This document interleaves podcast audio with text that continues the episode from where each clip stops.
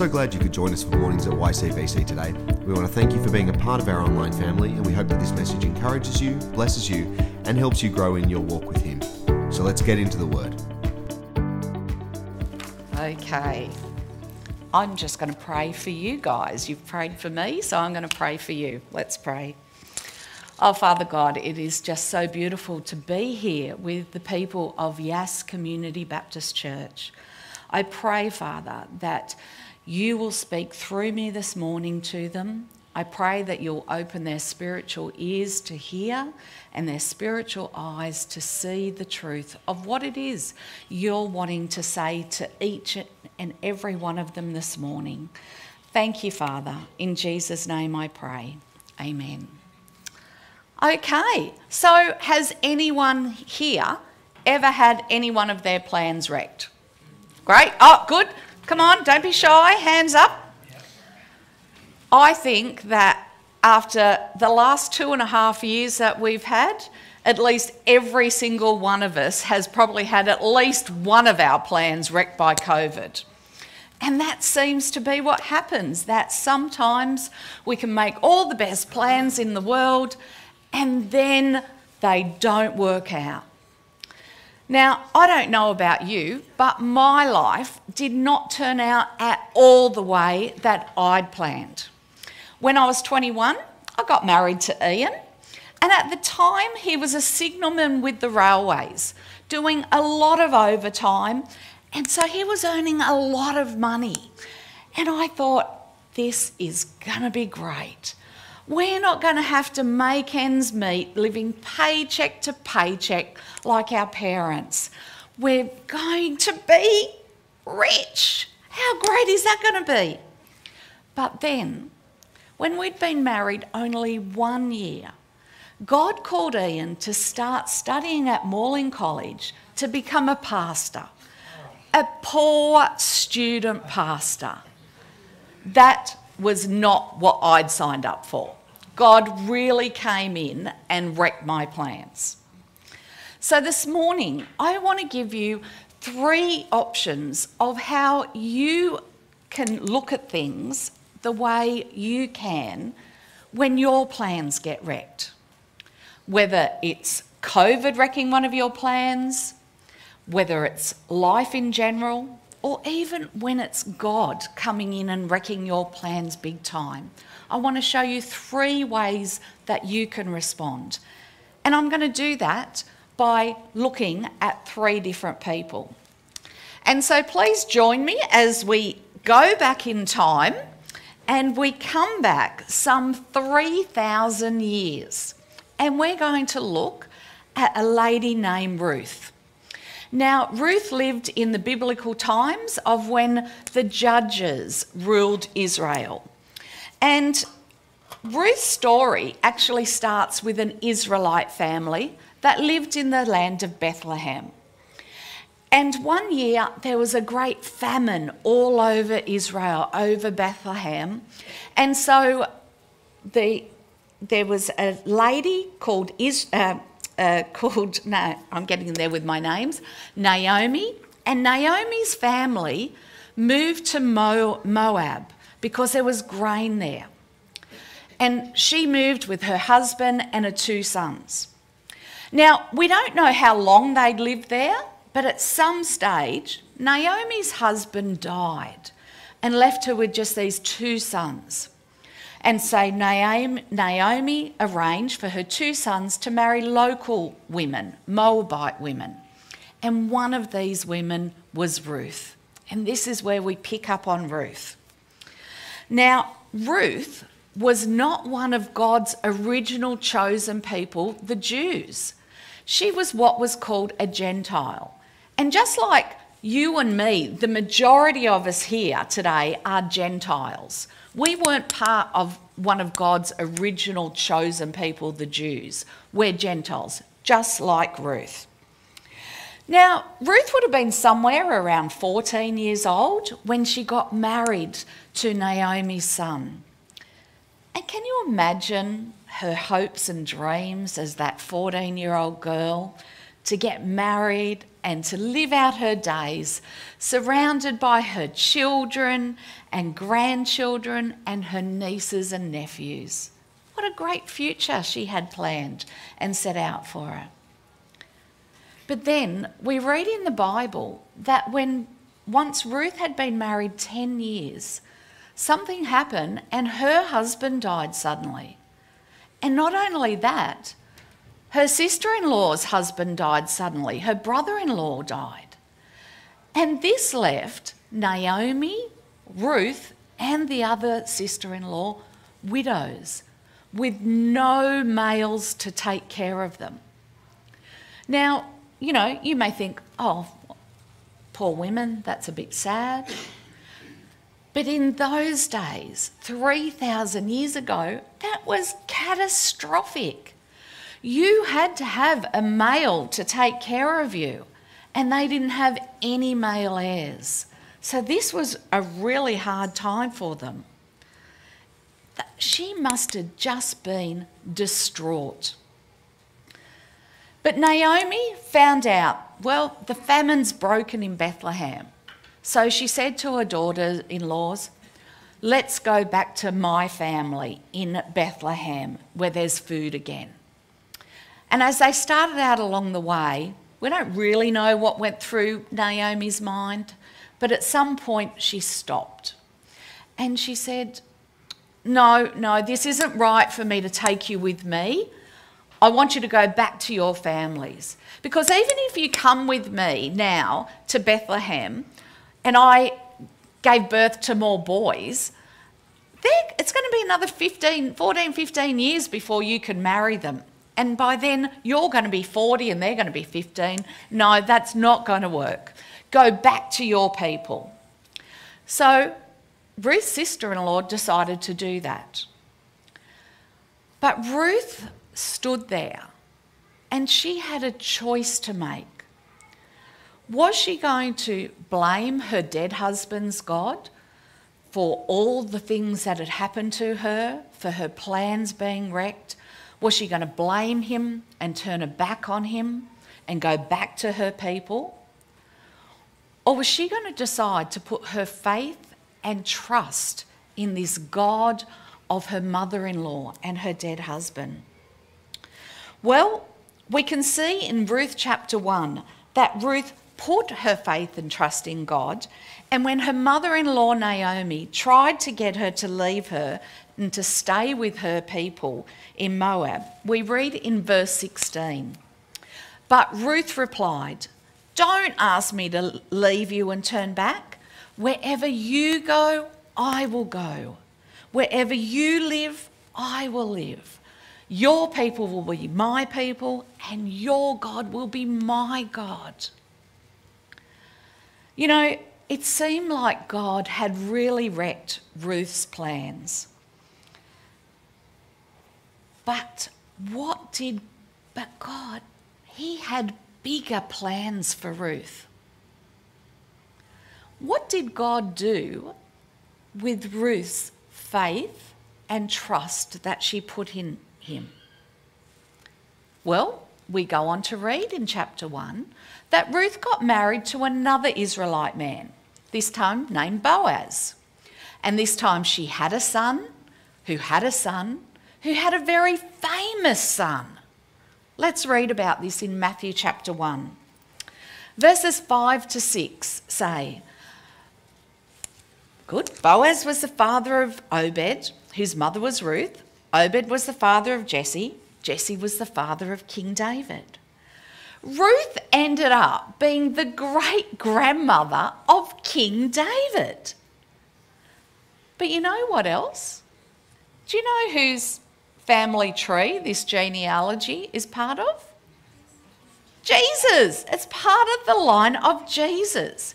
Matthew 1 goes all the way down to verse 16, and it tells us there Jacob was the father of Joseph, the husband of Mary. Mary gave birth to Jesus, who is called the Messiah.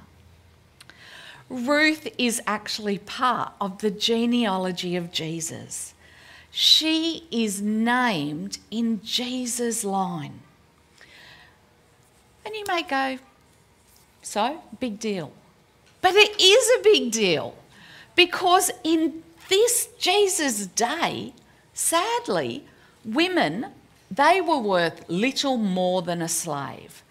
And to have this woman called Ruth, and not just any woman, a Gentile at that, named in Jesus' genealogy, was just huge. If her first husband hadn't died, and if she hadn't left her people in Moab and followed her mother in law Ruth to Bethlehem, she would never have met Boaz and would never ended up being named in Jesus' genealogy. And do you know why this is so important? Even 3,000 years ago, God was writing a much bigger story than what Ruth or anyone else could ever have imagined. By including Ruth, a Gentile, in the family line of Jesus, God was actually pointing to the bigger redemptive plan he had to come and seek and save the lost. Not just the children of Israel, the chosen ones, but to include all of us, the Gentiles, in that plan, in that great big plan. And although Ruth couldn't see it at the time, God could. And so when God came in and wrecked Ruth, Ruth's plans, she put her trust in God. And that's the first thing that I want you to remember this morning. What can we do when God wrecks our plans?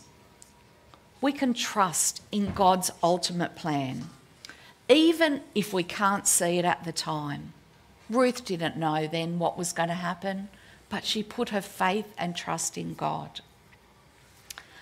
And let's move forward a thousand years. We time travel pretty quickly here in Yass Community Baptist. But we're moving forward a thousand years now to meet a young 13 to 14 year old woman named Mary. She was engaged to a man named Joseph. And can you imagine how excited Mary was? Engaged, about to be married to the man of her dreams.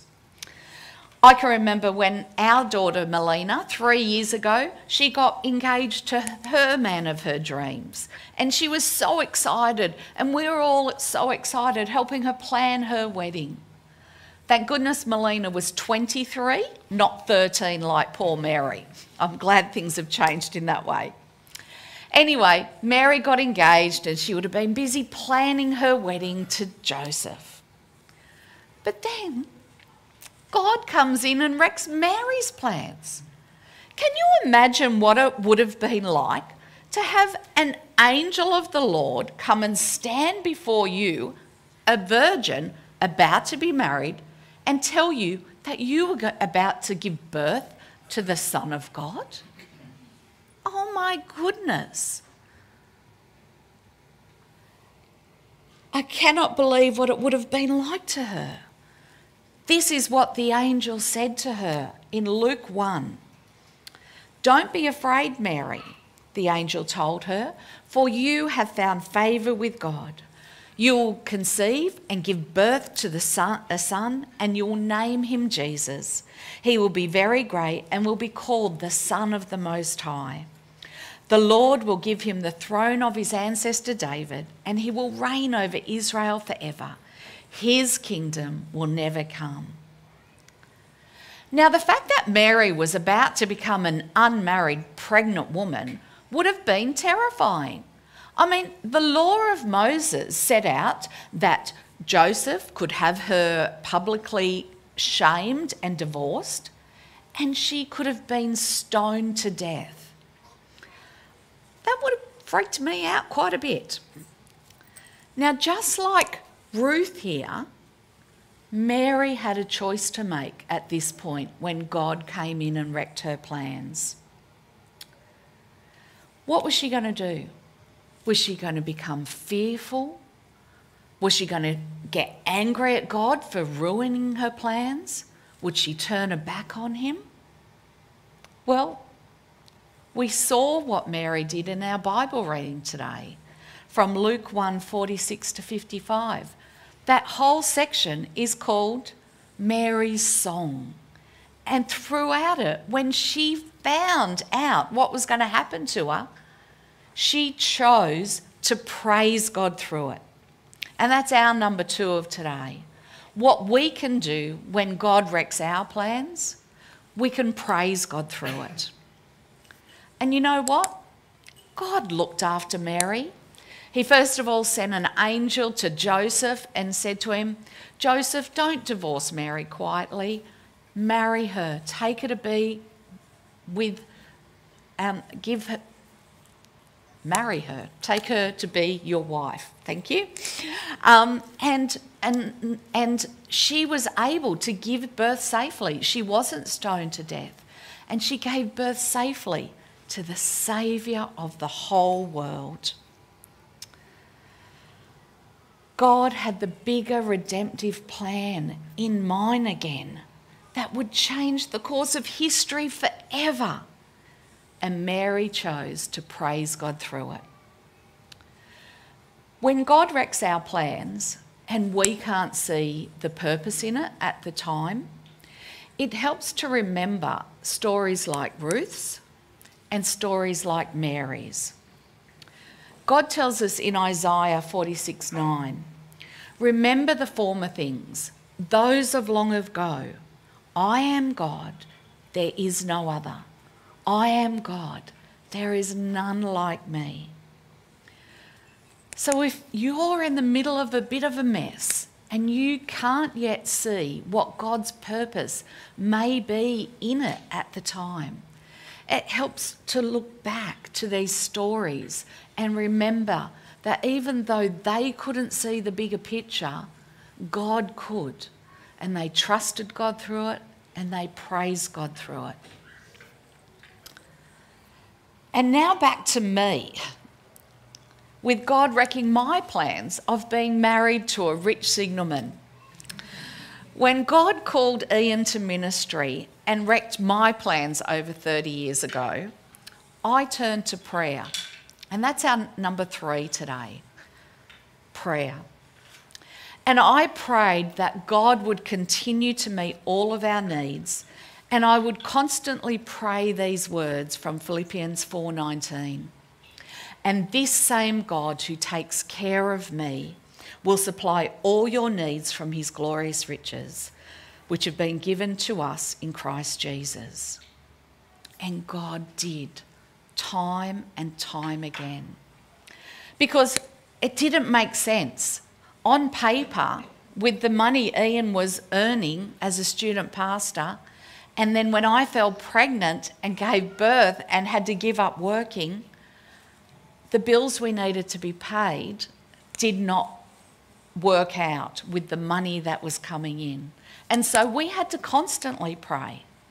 And I can remember one afternoon, um, I'd gotten sick, so I couldn't breastfeed Melina anymore. So we had the added expense of needing to buy baby formula. And I was, as I was preparing the bottles, and I took the lid off the formula, and I'm going, uh oh. And I realised there was enough formula for that night's feed and breakfast the t- tomorrow morning. And then that was it. We didn't have any more. And we had no money left in the bank. Payday wasn't for another few days. And 26 years ago, we didn't have a credit card, and there certainly wasn't afterpay. So I prayed. And would you believe it? Before the chemist shut that afternoon, totally out of the blue, my mum drove half an hour to our place and she said, Oh, Carolyn, your nan was praying this afternoon and she felt God say you needed $50 and I had to bring it up here for you straight away. So here it is. And 26 years ago, $50 was enough money to buy formula for a whole month. How good is God?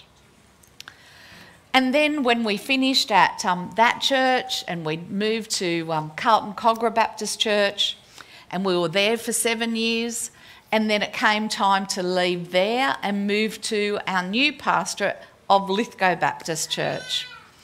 And on the 28th of December, uh, sorry, the 24th of December, Christmas Eve, we got a phone call from Lithgow Baptist saying, oh, there's been some problems and the um, manse that we're buying for you to live in isn't actually going to be ready for your moving day in four days' time on the 28th of December. It's not going to be ready for another 10 days after that. And sorry, there's nowhere for you to live. And I go, okay, Christmas Eve, we have to move out on the 28th because the new pastor's moving into this manse we're moving in out of on the 29th. Yeah, we're homeless. And I'd love to say and tell you, I just turned to God in prayer. But that would be a big fat lie. I had a major breakdown, I can tell you, and ranted and raved and cried. And then when I'd settled down, we prayed. And we prayed that God would do something to provide for our needs so we'd have somewhere to live. And so on Christmas Eve, Ian got on the phone and started ringing around caravan parks to see if anyone had a tent site, a camping site that we could live on for 10 days from the 28th of December. Now, if any of you have ever had experience like this, you'll know those campsites, they're booked out from year to year to year to the same person, and generations take over those bookings when someone dies. But the second place we called said, Oh, we've just had a cancellation, just for those exact same 10 days you need. How great is God? But then we had another problem that we didn't actually own any camping gear whatsoever. Because at that time, I was a bit of a princess and I didn't do camping. So again, we prayed and on Christmas Eve afternoon, Ian went down to the local camping store and was able to buy the last family size tent, a queen size air mattress, some bunk stretcher beds for the kids, and a camping stove. And what's more, we even had the money to pay for those things because we'd been planning on moving and didn't want to move everything from Carlton all the way up to Lithgow this new thing called eBay had started. So Ian had started selling a whole heap of stuff on eBay. And it meant we had the cash money to buy the tent, to pay for the camping site. And what's more, we got 10 days holiday by the beach at Port Macquarie before we had to move to freezing Lithgow. that was wonderful. And then, even 18 months ago, when God called me to give up my three day a week admin job that um, helped pay our bills so that I could go study full time at Morling College, you know, he said, You've helped your husband get through his degree and then his master's. You've got your kids through their degrees. Carolyn, it's your time now. It's your time to shine. I want you to go step out in faith and I want you to study for me now, which freaked me out completely. So I gave up my role and started studying full time at Morling College for 18 months. And would you believe I got a $10,000 scholarship from them to study the Baptist Association, where I'd only been doing um, the prayer coordinator casually with them. They offered me a one day a week permanently paid role. Our rent, because COVID had hit, we were able to um, have the rent go down $30 a week. And then everything else. Would you believe? Tax check time I wasn't earning hardly any money. I got a great big tax check refund. So it meant that over the last 18 months while I was studying, we didn't have to redraw on our mortgage even once. Every single bill that needed to be paid was paid. God pro- provided for every single one of our needs. And I could go on telling stories all morning of how God's provided for our needs, because we've got heaps of them, but I won't. But I do know that it's because God came in over 30 years ago and wrecked my plans of becoming the wife of a rich signalman that it caused me to turn to Him in prayer. And in turn, I can help encourage other people to pray and teach people about prayer and even be with you here this morning speaking on prayer. That was never part of my plan, but it was part of God's big plan that I didn't know at the time. You know, if you're anything like me, you may have wondered how this God that supposedly loves you so much can come in and sometimes wreck your plans so badly. But I hope this morning that it's shown you that God hasn't stopped loving you when things go wrong. It's just that often He sees the bigger picture that we can't at the time. God is always wanting to love you, to care for you, to comfort you, to strengthen you, and to provide for you. He hasn't deserted you, and if you let Him, He will draw closer to you through these really tough times. And please don't get me wrong, I'm certainly not saying that every time something bad happens in your life, it's God causing it. No, that's not true. Because the truth of the matter is, we live in a fallen world where sometimes bad things, really bad things, just happen to really good people. Sometimes it's life that wrecks our plans. Sometimes it's a global pandemic that wrecks our plans. And sometimes it is God coming in and wrecking our plans. No matter the cause of your plans being wrecked, you always have a choice to make on how you respond.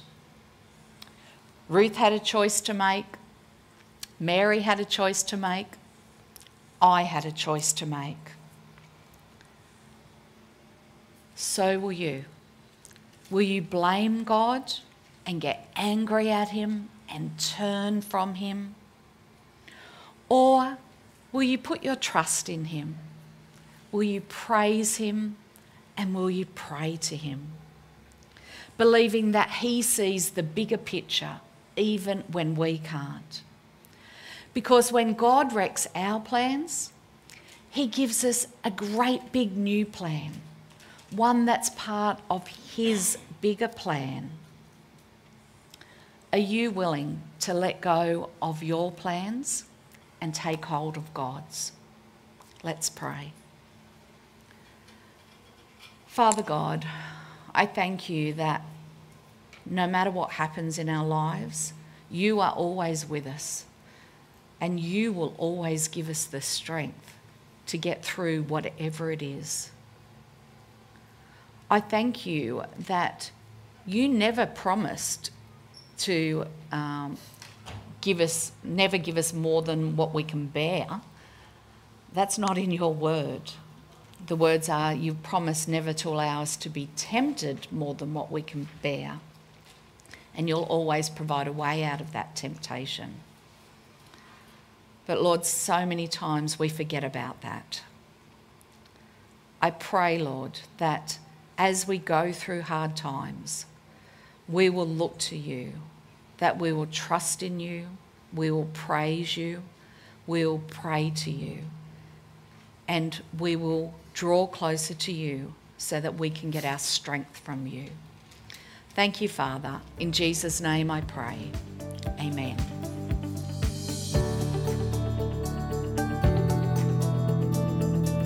Thanks for joining us today. As you head back into your week, we want to encourage you to stay in His Word, stay in His love, and stay strong in your faith. Don't forget to keep up to date with what's happening via Facebook, Instagram, or via our website at ycbc.church. See you soon.